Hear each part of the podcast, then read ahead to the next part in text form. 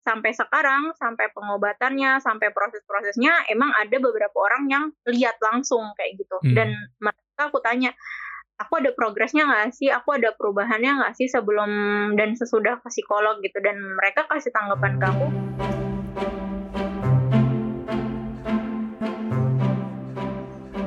Hai Rizka, Hai. Apa kabar? Alhamdulillah sehat. Gimana Tius kabarnya Baik, baik, baik. Selamat datang di podcast saya, School of Life. terima kasih sudah mengundang Iya. Sebenarnya kapan hari itu kita kan mulai waktu itu kamu waktu aku buat depresi, tiba-tiba Mhm. kamu WhatsApp aku kan. Aku iya lumayan surprise dan dan apa ya surprise dalam arti positif. Wih ternyata anak ini punya I mean kayak punya pendapat juga tentang hal ini gitu Hmm, dan mau iya. menyampaikan. Iya sih, karena nggak semua orang bisa nge-share apa namanya nge-share pengalaman dia soal itu sih. Iya. By the way, ngomong masa depresi kan kamu udah sempet dengerin tuh dan aku cukup seneng sih ada yang dengerin. Em, waktu itu kamu kan ngasih poin tambahan Mhm. tentang depresi. Kamu bisa ulang sedikit nggak apa yang kamu tambahin supaya teman-teman bisa denger tuh? Eh, aku kemarin nambahin apa ya yang soal depresi. Sebenarnya kalau soal depresi aku nggak tahu-tahu banget. Ya. Sebenarnya kalau ini kan kita lagi mau ngebahas tentang mental health.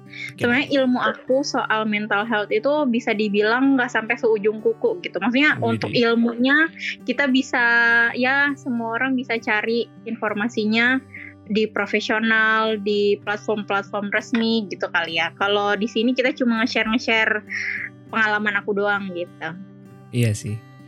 Oke, apropos pengalaman, aku belum pernah Mhm. jujur ketemu orang yang Mhm. pernah langsung berhadapan dengan seorang psikolog. Hmm, oke oke oke. Meskipun aku sering dengar psikolog dan aku lumayan suka dunia itu, Mhm. Tapi by the way, mungkin kamu bisa share um, kok bisa kamu kepikiran untuk datang ke psikolog gitu. Sedangkan mungkin kalau orang ngomong psikolog cenderung negatif kalau orang datang ke psikolog gitu kan. Mungkin kamu bisa share kok bisa kepikiran sampai ke situ. Nah, jadi eh, mungkin aku bakal cerita sedikit ya, karena kalau diceritain full ini nggak cukup waktunya. Oke. Nah, jadi ada satu peristiwa gitu yang nge-trigger aku buat, aduh kayaknya nggak kuat deh. Jadi sebenarnya aku nggak tahu ya ini eh, untuk semua orang atau berlaku di aku aja. Mhm. Jadi eh, biasanya kan kalau cewek cukup curhat sama temen, ya udah cuma pengen curhat aja gitu, nggak nggak butuh solusi, cuma butuh didengar gitu. Oke, aku udah coba, aku lagi ada masalah, terus aku cerita ke temen, tapi kok nggak nggak lega gitu, nggak Hmm. lega masih ganjel. Sampai ada eh, kejadian yang nge-trigger aku, wah nggak kuat sih nanggung ini sendiri kayak gitu. Hmm. terus tapi ke siapa ya? gitu. Kalau misalnya ke teman dekat udah. Nah terus aku pernah ngomong ke salah satu teman aku kayaknya aku butuh psikolog deh. Jadi Mhm. aku cerita aku butuh psikolog itu nggak ke satu orang dan tanggapannya beda-beda. Ada yang oh ya udah nanti ada yang mau bantuin cari psikolognya ada yang ah ke psikolog lu kenapa kayak gitu. Terus ada yang ketawa mungkin menganggapnya aku gila gitu. Ah ke Oke. psikolog? Oke. lu gila atau gimana? Gitu. Tapi ya udah aku sih bodo amat ya apa tanggapan orang gitu. Tapi ya aku bilang ke, ke beberapa teman aku aku butuh psikolog gitu. Karena yang aku mikir udah nggak sehat peristiwa itu tuh aku nggak tahu ini mimpi apa nyata gitu loh. Oke. jadi aku misalnya mimpi eh, jadi misalnya kejadiannya nyata. Hmm. tapi itu sampai masuk ke mimpi dan itu berhari-hari dan akhirnya ngebuat aku wah udah nggak beres nih gitu terus udah kayak gitu em, kehidupan aku langsung berubah langsung berubah 180 derajat Dalam arti cara cara kamu menanggapi segala sesuatu ya. Maksudnya kamunya kan yang berubah maksudnya. iya iya Iya iya jadi misalnya aku kayak aku keluar rumah tuh takut aku Hmm. keluar ma- kalau maksud maksudnya aku buka pintu rumah gitu Mhm. keluar itu beneran pandangan aku burem aku nggak bisa lihat Oh. orang Oke. Aku burem, aku naik sepeda gitu. Tapi aku lihat jalan, Mhm. aku lihat jalan. Tapi setiap ngeliat muka orang burem, takut.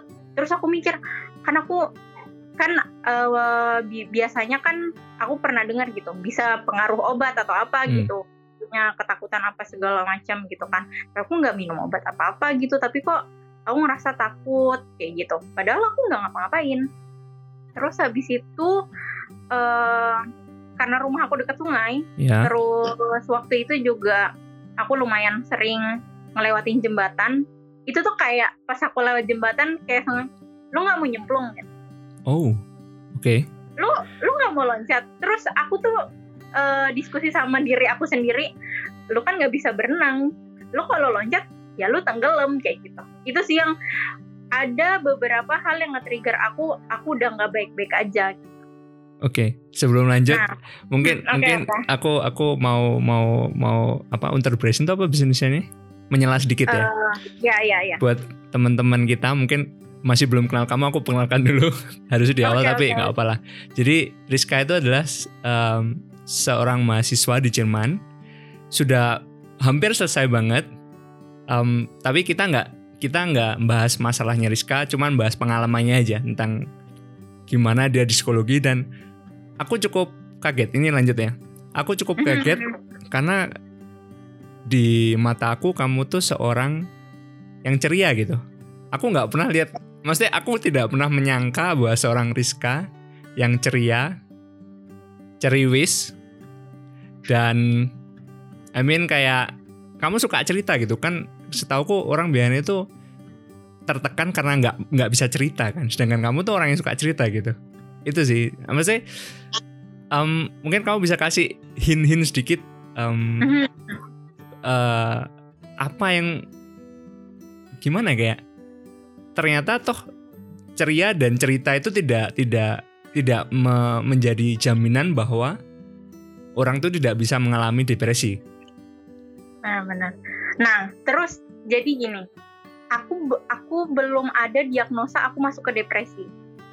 Oh, oke. Jadi aku iya, aku belum ada diag jadi kita kalau misalnya mental health ini kita nggak bisa nih eh, apa mendiagnosa diri sendiri. Ya. Jadi Ngerti. misalnya kam- eh, aku ada perubahan, wah, nih gue sakit ini karena ternyata aku juga baru tahu penyakit eh, bukan eh, apa ya gangguan gitu, cedera mental Mhm. cedera mental tuh ternyata banyak macamnya banyak banyak macamnya dan itu em, cuma profesional aja yang bisa mendiagnosa oh kamu gangguan ini gangguan ini gangguan ini nah sampai sekarang pun aku belum ada diagnosis aku punya penyakit apa gitu karena Oh. pertama kali aku ke psikolog alhamdulillahnya eh, aku tuh sebenarnya kayak yaudah deh sama kayaknya kita ke dokter umum ke Ya. house arts Ya.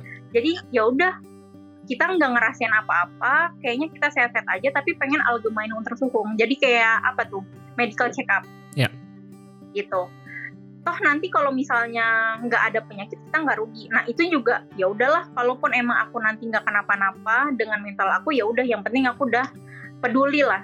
Gitu aku udah peduli sama kesehatan mental aku. Nah ternyata aku cerita sama psikolog aku eh, perubahan hidup aku gini gini gini gini gini gitu dan itu alhamdulillahnya masih gejala awal Gejala awal dari sesuatu. gejala awal dari mental aku ini ada kenapa-napa gitu Yang Soalnya kalau misalnya penyakit mental itu mungkin konotasinya kayak udah kegangguan mental, gangguan jiwa gitu. Nah, jadi aku sih lebih milih kata-kata cedera gitu. Kayak Hmm. misalnya kita jatuh cedera gitu.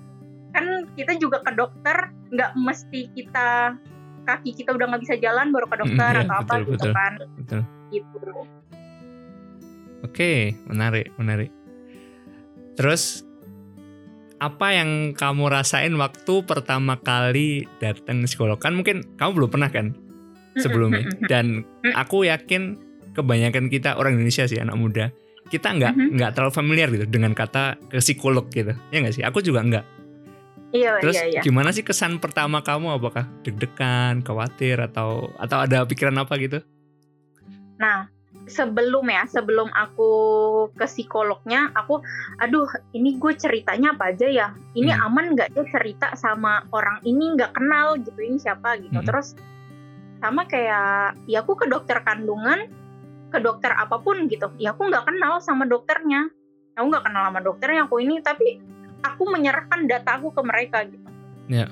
misalnya aku ke dokter gigi aku ke dokter apa gitu mereka pegang data aku dan oh, aku percaya mereka udah profesional dan mereka akan keep sendiri gitu nah teleponan pertama oh jadi aku psikolognya di Indonesia Hmm. dan eh, bi apa via online gitu Ah, via oke, telepon oke. Ya. gitu.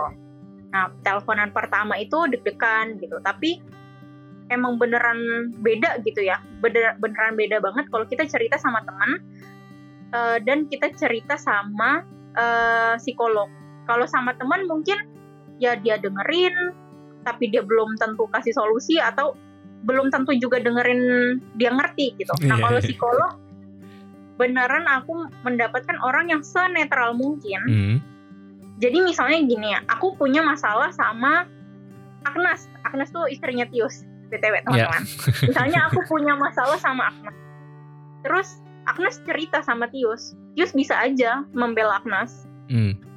Atau sebaliknya, kamu kok bisa gini sih? Atau malah nyalahin. Nah kalau sama psikolog itu tuh beneran senetral mungkin dia apa ya?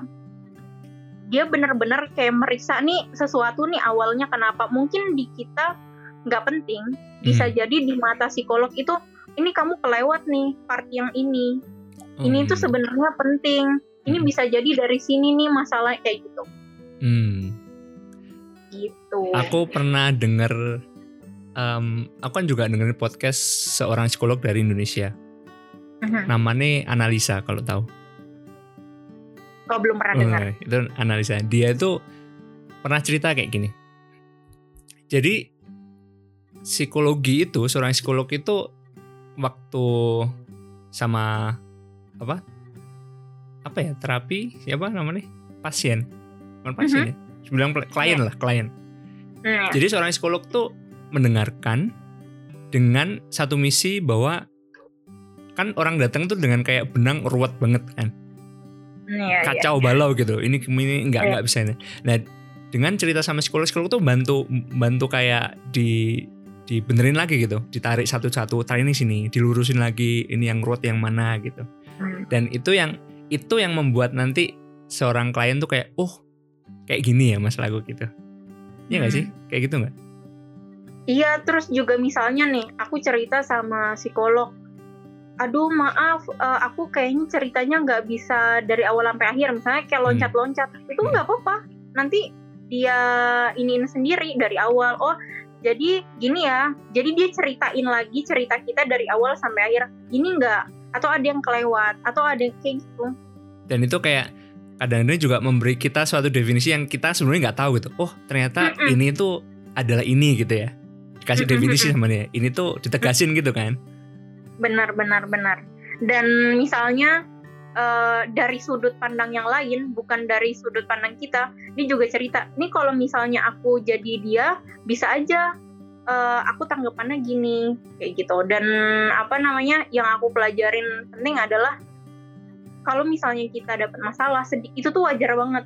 Soalnya aku tuh dulu sebelum ke psikolog nggak kuat kok Rizka kuat kuat kamu kuat kok kamu kuat. Nah sebenarnya itu juga kayak ya boleh sih buat nyemangatin diri sendiri tapi Hmm. ya gitu juga kan kalau misalnya kita bahagia kita terharu kita tuh mengekspresikan uh, perasaan kita gitu nah Hmm. saat sedih kita nggak apa-apa kita nangis kita bilang nggak kuat kita bi- ya sedih gitu wajar banget itu ekspresi mendasar banget yang kadang orang juga nggak tahu cara mengekspresikannya gimana Oke, oke. Terus ada perubahan yang signifikan nggak dengan mindset kamu Hmm. dengan uh, segala masalah kamu sebelum Mhm. datang psikolog sama setelah? Mesti mungkin apakah kamu bisa lebih ekspresif seperti yang kau bilang atau atau gimana? alhamdulillah eh, perubahannya kelihatan Kelihatan perubahannya banget. kelihatan Mm, kelihatan banget dan dulu tuh wah aku ngerasa hidup aku hancur banget hidup aku hancur Eh, aku ngerasa wah ini ke depannya udah nggak nggak tahu lagi gimana gitu dan aku langsung membangun tembok setinggi mungkin aku nggak mau ada orang di kehidupan aku Uh, gitu. Oke, okay, oke. Okay. Nah, jadi setelah ke psikolog gitu apa ya? Aku akhirnya pelan-pelan gitu, nggak nggak bisa langsung langsung. Mungkin aku juga ada kesalahan di masa lalu aku dengan kehidupan aku gitu. Makanya efeknya adalah yaudah aku bangun tembok tinggi udah biar aku sam aku sendiri aja nih ngejalanin hidup aku aku nggak mau ngelibatin orang luar tapi alhamdulillah okay, sekarang okay. udah udah bisa berdamai pelan-pelan gitu aku udah nggak setakut itu keluar rumah maksudnya nggak seburam itu aku ngelihat luar gitu jadi okay. kalau dulu mungkin aku ngelihat kamu di jalan itu aku nggak lihat kamu Tius nggak lihat dalam arti sengaja nggak lihat atau emang benar-benar burem burem oh, oke okay. maksudnya aku tuh uh, aku nggak tahu ya dulu sih mata aku baik-baik aja gitu hmm. maksudnya hmm. sekarang pun aku ngelihat dari kejauhan aku masih bisa kelihatan oh itu tius gitu oh itu siapa gitu tapi waktu pas uh, kejadian itu beneran ya udah aku ngelihat semua orang sama burem. By the way kalau boleh tahu berapa lama hmm. sih kamu mengalami itu sampai kamu memutuskan untuk oke okay, sekarang aku ke psikolog? Hmm, misal uh, berapa bulan ya? Kayaknya sebulan dua bulan dari kejadian itu aku langsung mutusin oke okay, aku ke psikolog karena udah aku karena karena ngerasa udah nggak kuat lagi. Oke. Okay. Aku nggak nyangka sih, mesti oke. Okay. speechless, speechless. Iya, iya. Tapi berarti selama dua bulan itu, maksudnya berarti sebelum dua sebelum kejadian yang membuat kamu cukup cukup terganggu banget secara pikiran, itu kan uh-huh. aku kenal kamu sebagai orang ceria gitu, cerita dan lain-lain gitu. Terus setelah dua bulan, selama dua bulan itu kamu cerita kan, kamu membangun tembok tuh. Hmm. Berarti di dua bulan itu kamu ketemu sedikit orang dengan sengaja mungkin nggak mau ketemu orang dan nggak banyak cerita atau toh kamu tetap berusaha untuk jadi yang Rizka yang lama tetap cerita ceriwis dan lain-lain tapi tetap memendam yang itu gitu uh, selama dua bulan tuh aku nggak ketemu siapa-siapa deh kayaknya soalnya itu kejadiannya tahun lalu hmm. kayaknya dua bulan tuh aku nggak ketemu siapa-siapa karena aku juga ada yang harus aku lakukan hmm. waktu itu terus setelah itu akhirnya aku cuma mau misalnya aku cu akhirnya aku cuma memilih beberapa orang aja yang mau aku uh, keep in touch sama aku sampai sekarang karena um, sampai sekarang pun aku belum sembuh. Oke. Okay. Gitu. Kok kamu tahu belum sembuh? Karena belum 100% kembali lagi. Oh, gitu ya. Gitu. Oke, oke, hmm. oke. Oke sama kayak misalnya kita kepentok gitu.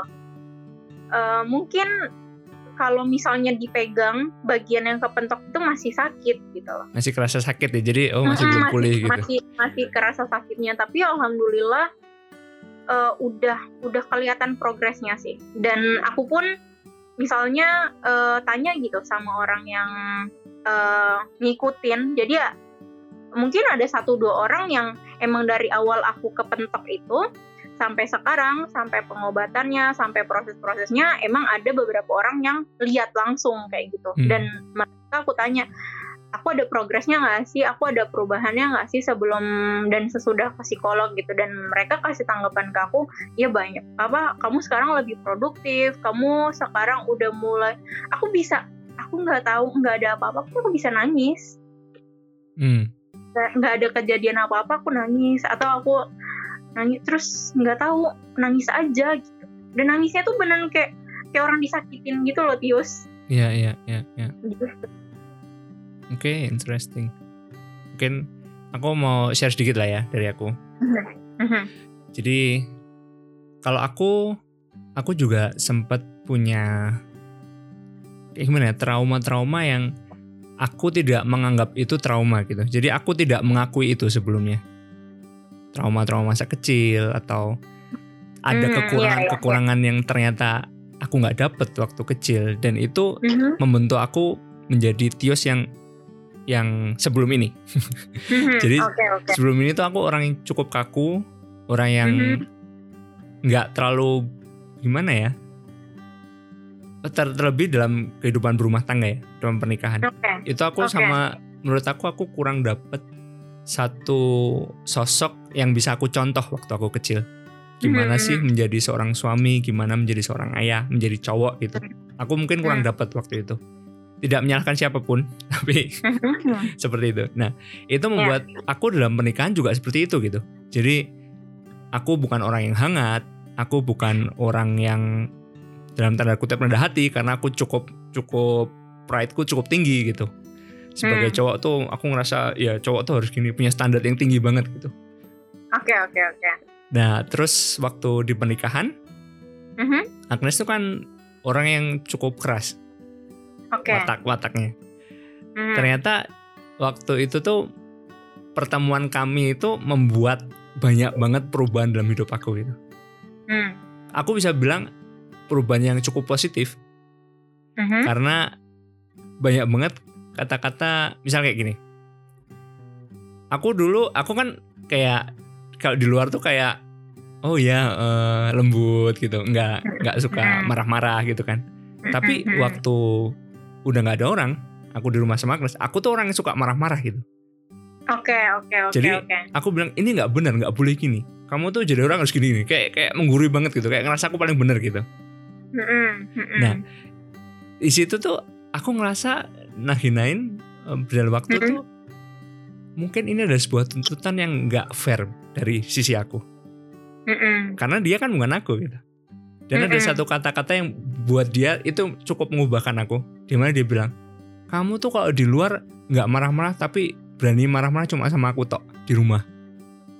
Wah itu itu waktu itu aku kan lagi marah kan, terus digituin kayak tersentak sih. Tapi untungnya itu benar-benar mengubahkan aku kayak, oh bener juga ya, kayak aku cuma jago kandang doang ya. Kayak tau nggak sih kayak pengecut lah Iya, dalam iya. tanda kutip. Masa berani cuma sama cewek gitu, Di- terus terus Di meskipun aku nggak di rumah lagi, meskipun aku nggak kasar ya, aku aku nggak sampai segitu Iya sih. iya iya iya. Bersyukur iya. ya. Oke. Cuman itu membuat aku, oh bener juga ya. Nah, terus eh, karena banyak banget itu cuma salah satu doang dan itu membuat kayak aku semakin bisa otentis gitu loh keluar. Kayak mindset aku juga banyak berubah.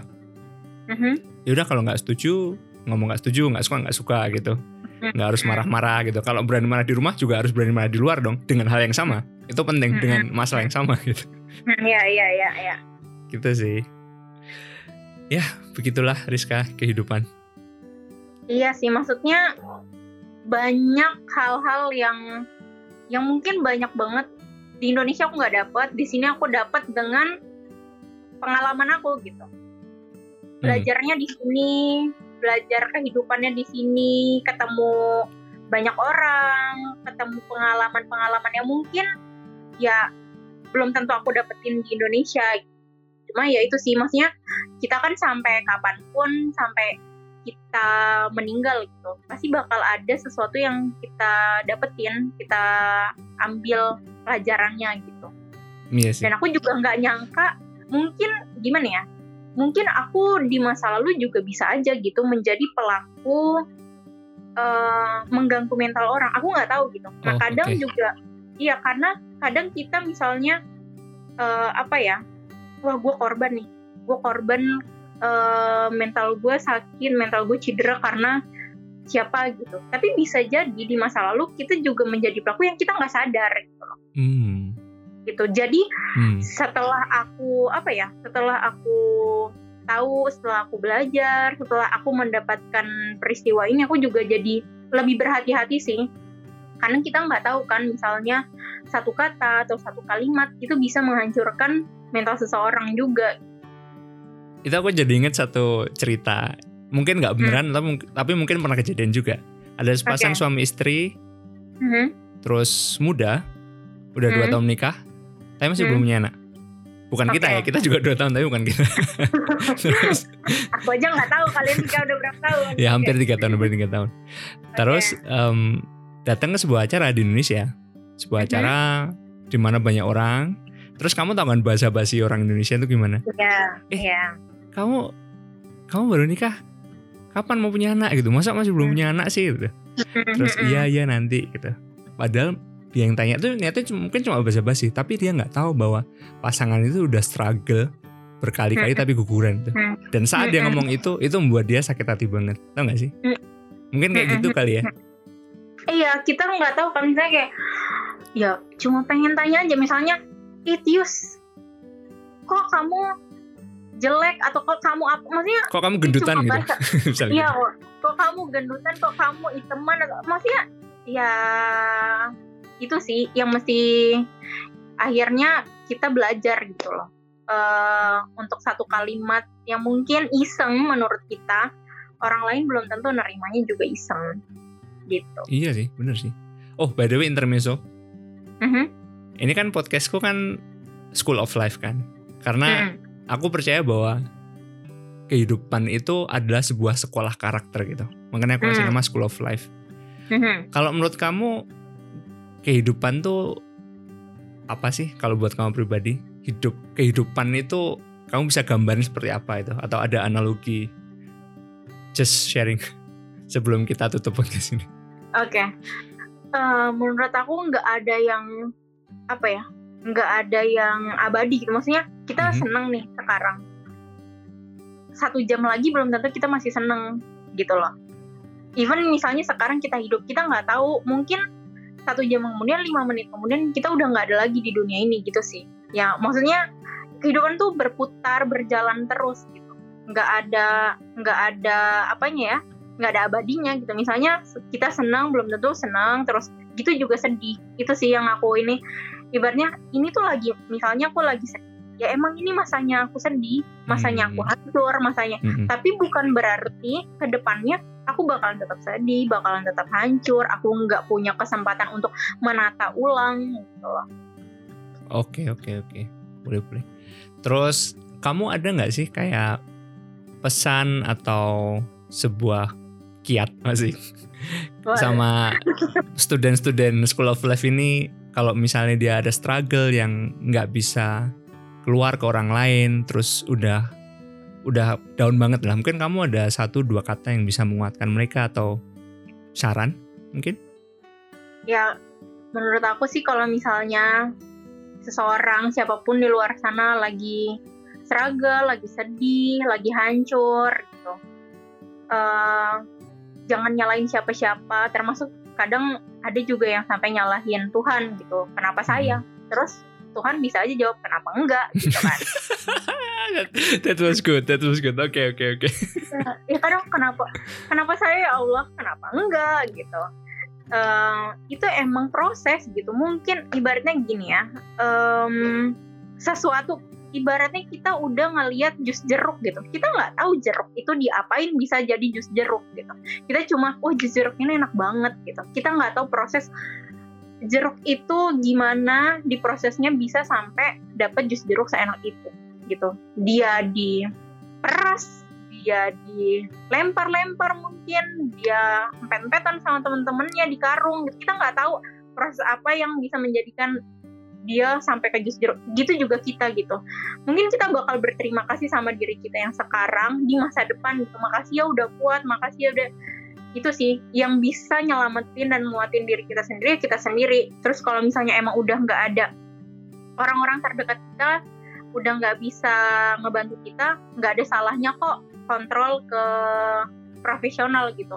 Soalnya kalau misalnya kita udah terlambat itu tuh bukan ke psikolog lagi tapi udah ke psikiater dan itu udah eh, dikasih obat gitu loh.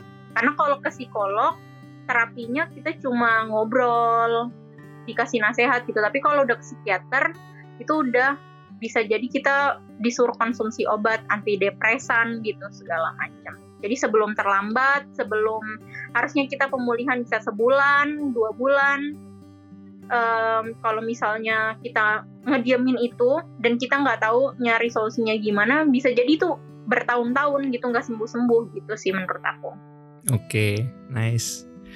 Oke, terima kasih banyak Rizka udah mau hadir. sama-sama Tio terima kasih undangannya Sangat enjoying banget sih. ntar, ntar mungkin mungkin kita bisa undang kamu lagi di podcast ini. Tergantung view-nya ya tergantung view-nya Asik. oh iya, by the way, nanti aku bakal upload poster. Asal mm -hmm. kamu tahu teman-teman yang buat poster itu si Rizka. Awalnya cuma aku pikir bercanda dibuatin poster, ternyata dibuatin beneran. Ntar aku ngaku ya. uploadin supaya mereka juga tahu. Oke, siap siap. Oke, aku tutup podcast ini. Mm -hmm. um, aku penutupan dulu ya. Oke. Okay. Makasih buat semua yang udah dengerin. I'm very happy kalau kamu ada di sini seperti yang udah kita bicarain bareng tadi. Penting banget buat perhatiin mental health kita karena seperti yang kita lihat mental health itu bisa banget mempengaruhi fisik kita, bisa banget dan sebelum terlambat aku harap kamu bisa melakukan langkah yang tepat. Jangan malu buat cari pertolongan karena kita nggak hidup sendirian, kita bukan single fighter, meskipun banyak game yang bilang mengajar kita single fighter tapi sebenarnya kita itu makhluk sosial dan we really we really need each other. Okay, thank you for listening us and never forget that you are very blessed. Bye bye.